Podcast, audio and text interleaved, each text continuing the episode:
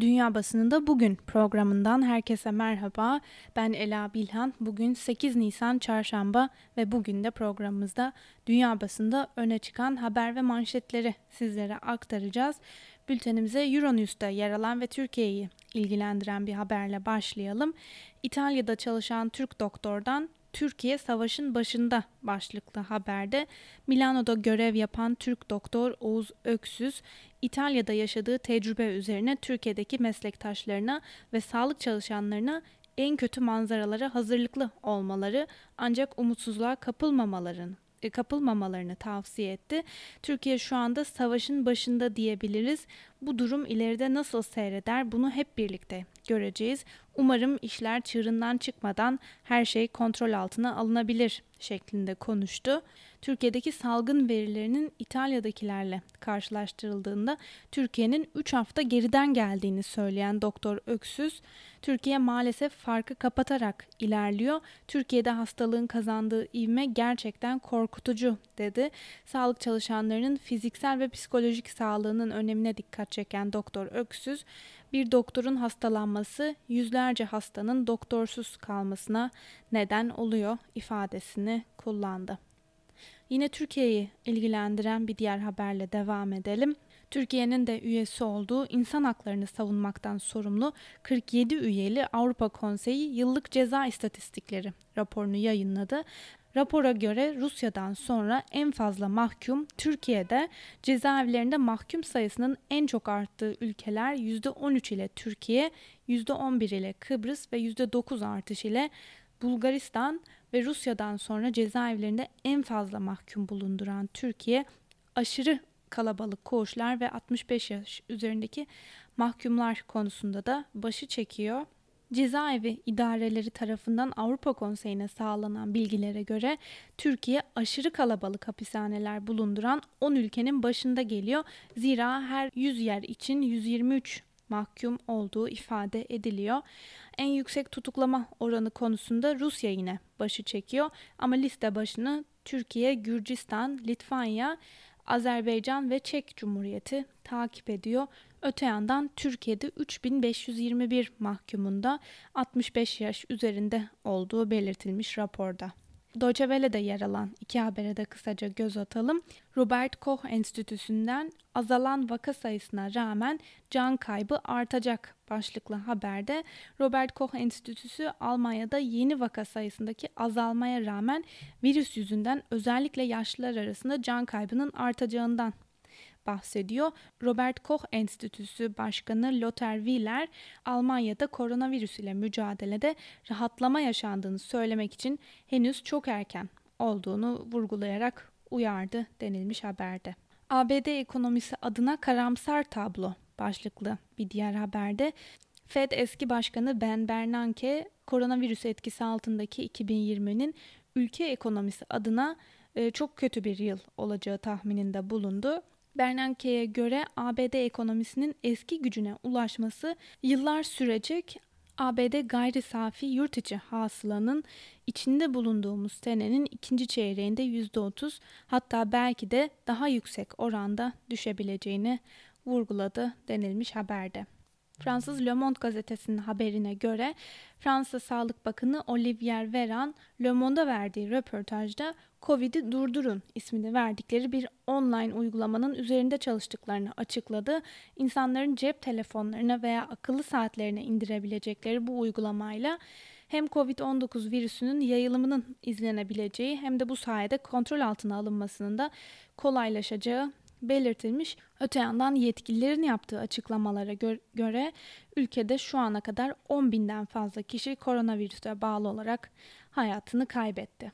İtalyan basınından The Local vaka artış oranlarında azalma başlığıyla öne çıkmış ve haberin detaylarında dün gece yetkililerin yaptığı son açıklamaya göre ülkede son 24 saatte 604 kişinin daha hayatını kaybettiği belirtilmiş. Hala endişe verici düzeyde yüksek olmasına rağmen vaka artış oranlarında az da olsa bir düşüş eğilimi gözlendiği belirtilmiş.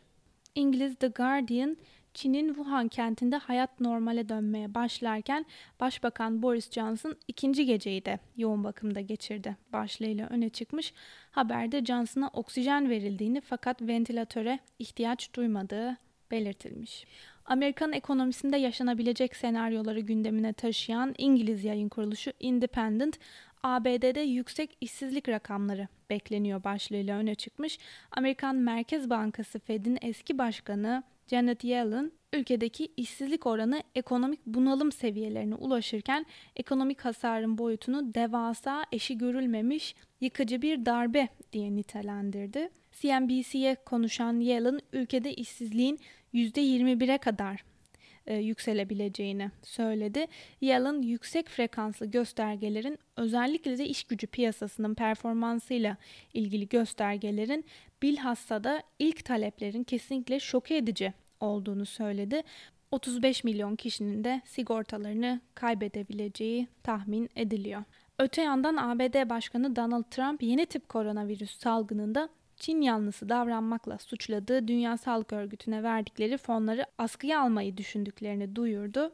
Tabi ABD'de yaşanan tek kriz bu da değil, e, sıtma ilacı ile ilgili de ülkede bir kriz yaşanıyor. ABD Başkanı Donald Trump koronavirüs tedavisi için çığır açıcı olarak nitelendirdiği sıtma ilacına ülkesinden de itirazlar yükselmesine rağmen bu ürünün tedariki için bizzat devreye girdi.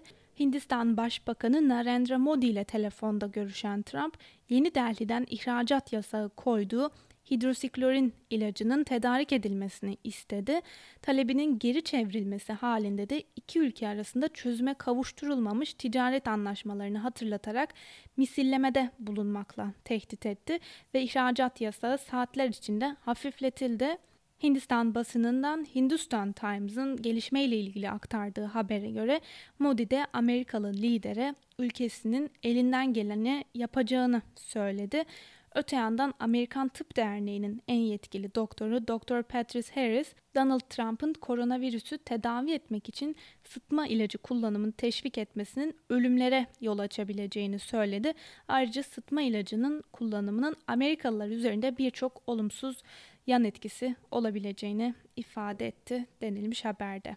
Sayed Bakeri'nin İran'ın Covid-19'a karşı yetersiz mücadelesi açık bir insan hakları ihlalidir başlıklı yorumuna kısaca göz atalım. Covid-19'a yakalanan kişi ve artan ölüm sayısını görmezden gelen İranlı yetkililer başından beri virüsün ülkeye yayıldığı iddialarını yalanlamışlardı. İranlı yetkililerin koronavirüse karşı etkili mücadelesi, yönetim başarısızlığı ve siyasi yaklaşımlar nedeniyle yetersiz ve olağan dışı kalmıştır. Hükümetin COVID-19 salgınına ilişkin tüm vakaları gizlemesi ve hastalığın kontrolündeki ilimsel uygulamaları insan güvenliğini ciddi anlamda tehlikeye atarak insan haklarını açıkça ihlal etmiştir demiş yazısında. BBC'de yer alan bir haberle devam edelim. 180'in üzerinde ülkeye yayılan koronavirüs salgınının bir sonucu daha oldu. Dünya genelinde yıllardır süren bazı savaşlar ve çatışmalar durdu. Birleşmiş Milletler Genel Sekreteri Antonio Guterres pandemiyle mücadeleye yoğunlaşabilmek için küresel bir ateşkesin en kısa sürede başlaması için çağrı yapmıştı. Guterres 3 Nisan'da bir ikinci açıklama daha yaparak Kamerun, Orta Afrika Cumhuriyeti, Kolombiya, Libya, Filipinler, Sudan, Güney Sudan, Suriye, Ukrayna ve Yemen'de ateşkes çağrısının olumlu e, karşılık bulduğunu duyurdu.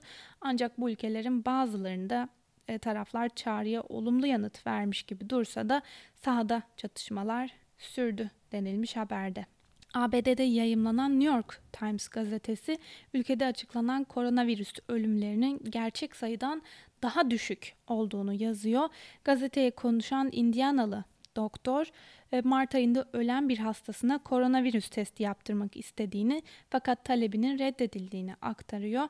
Koronavirüs semptomları gösteren birçok hastaya test yapılmadığını ve evlerinde ölen birçok insanın da kayıtlara geçirilmediği söyleniyor. Virginia'da ise koronavirüsten ölen 3 sağlık çalışanından, çalışanından yalnızca birinin ölüm nedenine COVID-19 yazıldığı da belirtilmiş. Bugünkü bültenimizin de sonuna yaklaşırken Rus haber ajansı Sputnik'te yer alan birkaç habere de kısaca göz atalım. Rusya radyasyon, kimyasal ve biyolojik savunma birliklerinde görev alan uzmanların Rusya Savunma Bakanlığı ve Federal Medikal Biyoloji Ajansı ile yeni tip koronavirüs enfeksiyonuna karşı aşı geliştirme çalışmalarına katıldıkları bildirildi. Öte yandan Kremlin sözcüsü Dimitri Peskov, devlet başkanı Putin'in doktorunun uygun gördüğü sıklıkla koronavirüs testinden geçtiğini de açıkladı. Ve son olarak Bloomberg'de yer alan ekonomiye dair birkaç haberi aktaralım. Dolar TL 6.75'in üzerindeki seyrini sürdürüyor. Dün 6.70'e gerileyen ancak yeniden yükselişe geçen kur Ağustos 2018'den beri en en yüksek seviyelerde kalmaya devam ediyor. Öte yandan Uluslararası Çalışma Örgütü ILO Genel Direktörü Guy Wright, Covid-19 krizinin 2020'nin ikinci çeyreğinde küresel olarak çalışma saatlerinin %6.7'sini ortadan kaldırmasını beklediğini ve bunun da 195 milyon kişinin tam zamanlı işini kaybetmesi anlamına geleceğini açıkladı. Öte yandan eski Fed Başkanı Ben Bernanke koronavirüs pandemisinin yayılmasını önlemeye yönelik çabaların etkisiyle bu çeyrekte görülecek güçlü düşüşün ardından ABD ekonomisinde hızlı ve keskin bir yükselişte beklemediğini söyledi. Sevgili Özgürüz Radyo dinleyicileri bu haberle birlikte bugünkü programımızın da sonuna geldik. Yarın aynı saatte görüşmek dileğiyle şimdilik hoşçakalın.